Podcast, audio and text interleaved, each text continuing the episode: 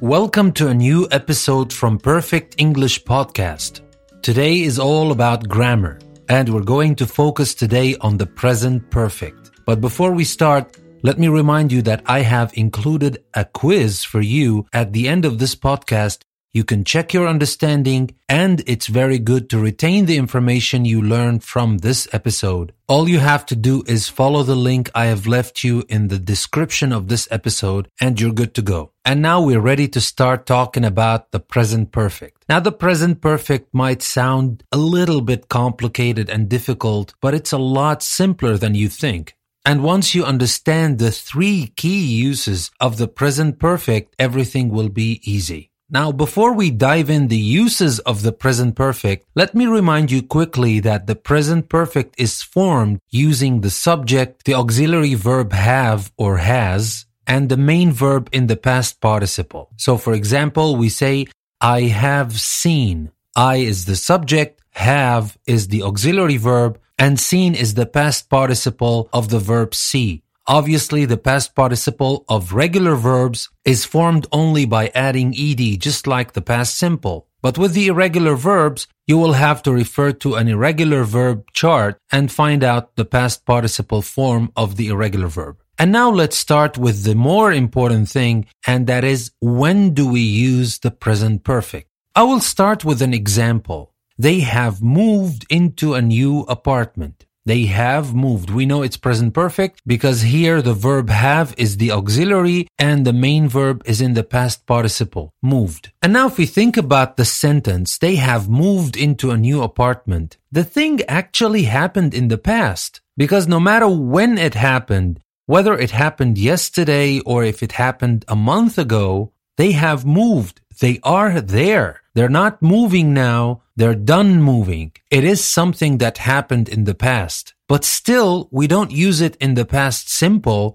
We use it in the present perfect. So why do we use present to talk about something in the past? And in this case, it's present perfect. Well, the present perfect expresses the idea that something happened or never happened before now at an unspecified time in the past. And this is the key at an unspecified time in the past. The exact time it happened is not mentioned because it is not important. So that is the key difference between the present perfect and the past simple when the present perfect talks about something that happened in the past. It is not an exam where you just go and search the sentence for anything that denotes a specific time in the past so you know that you need to use the past simple or if you don't find any word that refers to a specific time in the past, you use the present perfect. It's up to you. Remember, you're learning how to use the present perfect perfect so that you can use it in your conversation. And in your conversation, it's up to you whether you want to add specific time in the past in your own sentence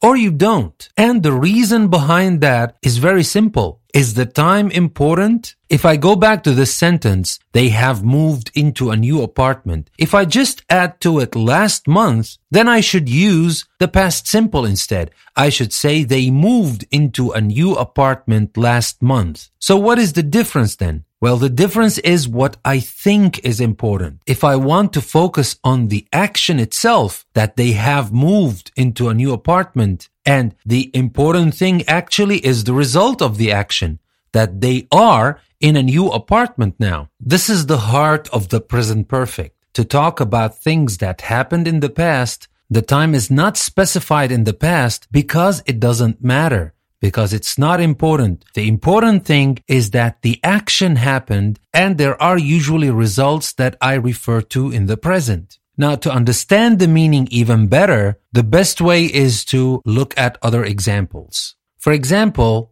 we can say, have you ever visited Mexico? Now, when I say have you ever visited Mexico, I am not talking about a specific time in the past. I did not say, did you visit Mexico last year or last week? I did not specify the time in the past because it's not important. My question here, if this thing happened, or never happened before now? That's my question. I'm talking about your experience.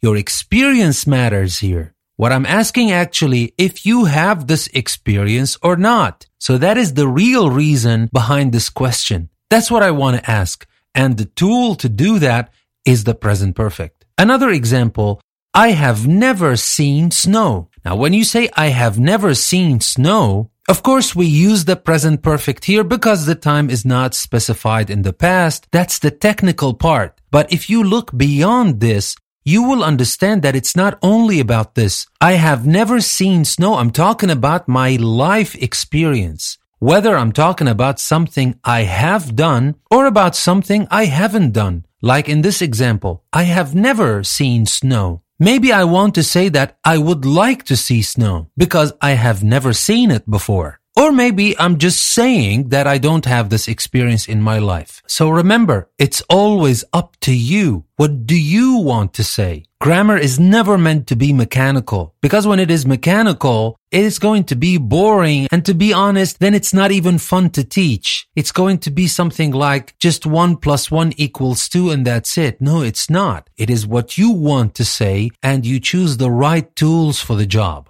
So we've talked about the first main and most important use of the present perfect, and that is when we want to talk about things that happened or never happened before now, and the time is not specified in the past. And if you notice, in the last two examples, I use the adverbs ever and never, and these are common adverbs that are used with the present perfect. I'm not saying they are exclusive. I'm saying they are frequently used with present perfect. And among these adverbs are ever, never, already, yet, still, and just. For example, we can say Jack hasn't seen it yet. Or we can say Anne started a letter to her parents last week, but she still hasn't finished it. Or we can say Alex feels bad.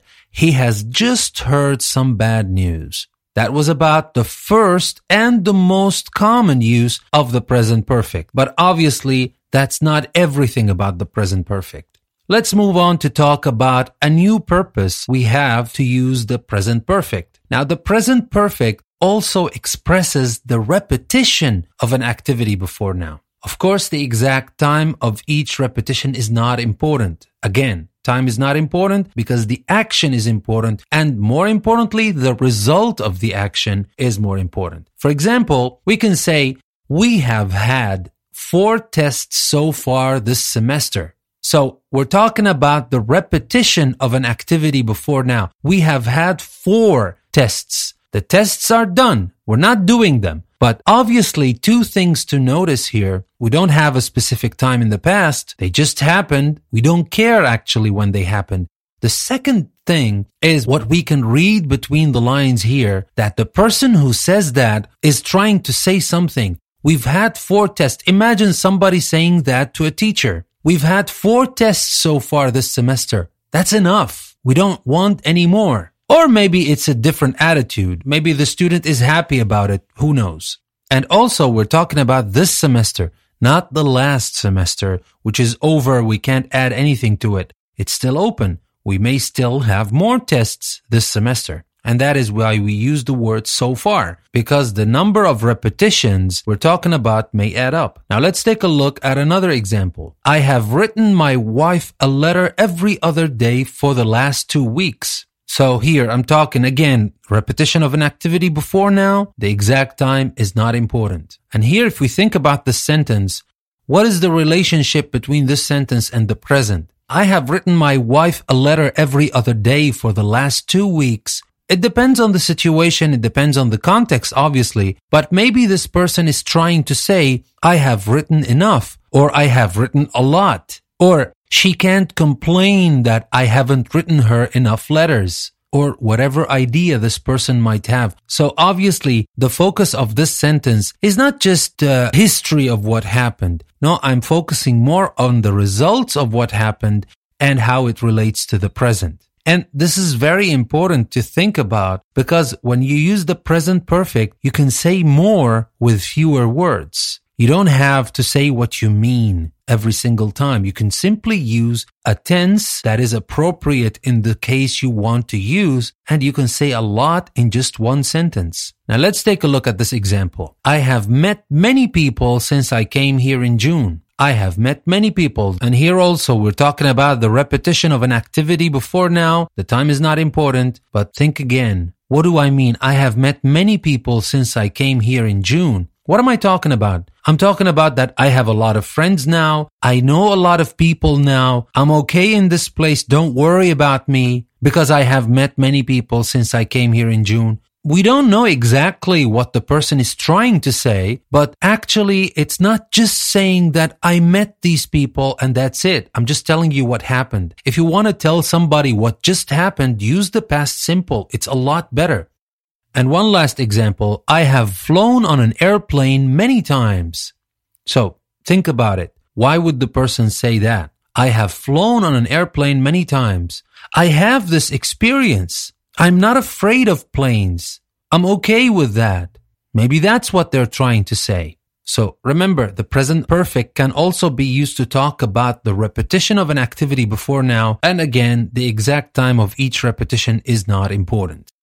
And now we come to the third and last important use of the present perfect that we want to talk about today and that is the use of the present perfect with for or since. Now let's take a look at this example. I have been here since seven o'clock. Now, why didn't we say I was here since seven o'clock? It doesn't work because I was here that's in the past, that started in the past, that finished in the past. What I'm trying to say in this sentence that I have been here since seven o'clock and I'm still here. So we're talking about a situation that began in the past and continues to the present. Let's take a look at another example. We have been here for two weeks and we're still here. That's the point. This thing began in the past and continues to the present. So this use is a more obvious use to tell us why we call this the present perfect, not the past. It doesn't have to do with the past. Something started in the past and continues to the present. Now, notice the use of since and for is slightly different. The meaning is the same. They're both used to talk about something that started in the past and still continues to the present, but the phrases we use after since and for are different. We use since with a particular time, with a specific time,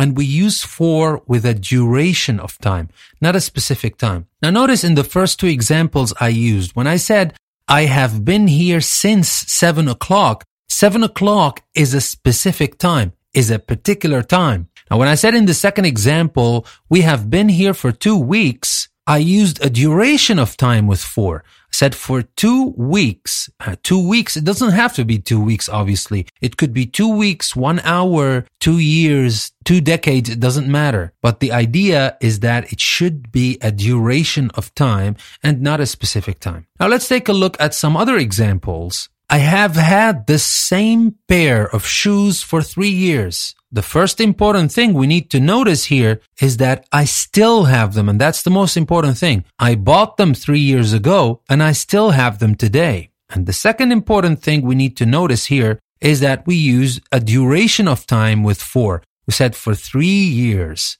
Another example, I have liked cowboy movies ever since I was a child. Here, I've liked cowboy movies. What does that mean? Do I still like cowboy movies? Of course I do. That's why I use the present perfect. I've liked cowboy movies ever since I was a child. Since I was a child. I was a child in this case is a particular time. It's not a duration of time. And that's why we use since with it. And the last example, I have known him for many years. Obviously, I still know him. So the action started in the past and still continues to the present. And we use for, not since, because we're talking about a duration of time, many years.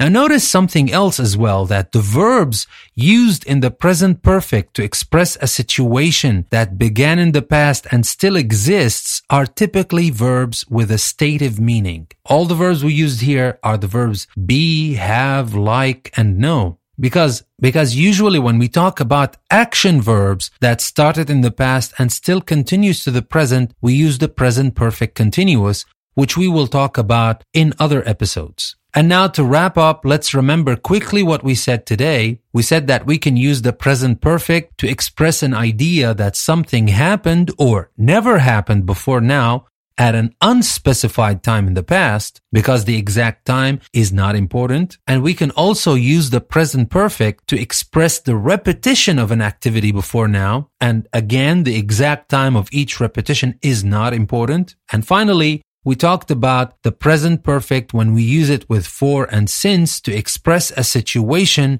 that began in the past and still continues to the present. Since we use with a particular time, for we use with a duration of time. I hope you found this episode useful, but I highly recommend that you take the quiz I prepared for you. You can find the link in the description of this episode because you will need to check your understanding of the things I talked about today. And taking a short quiz is not stressful. On the contrary, it is very useful to retain the information you have in this episode.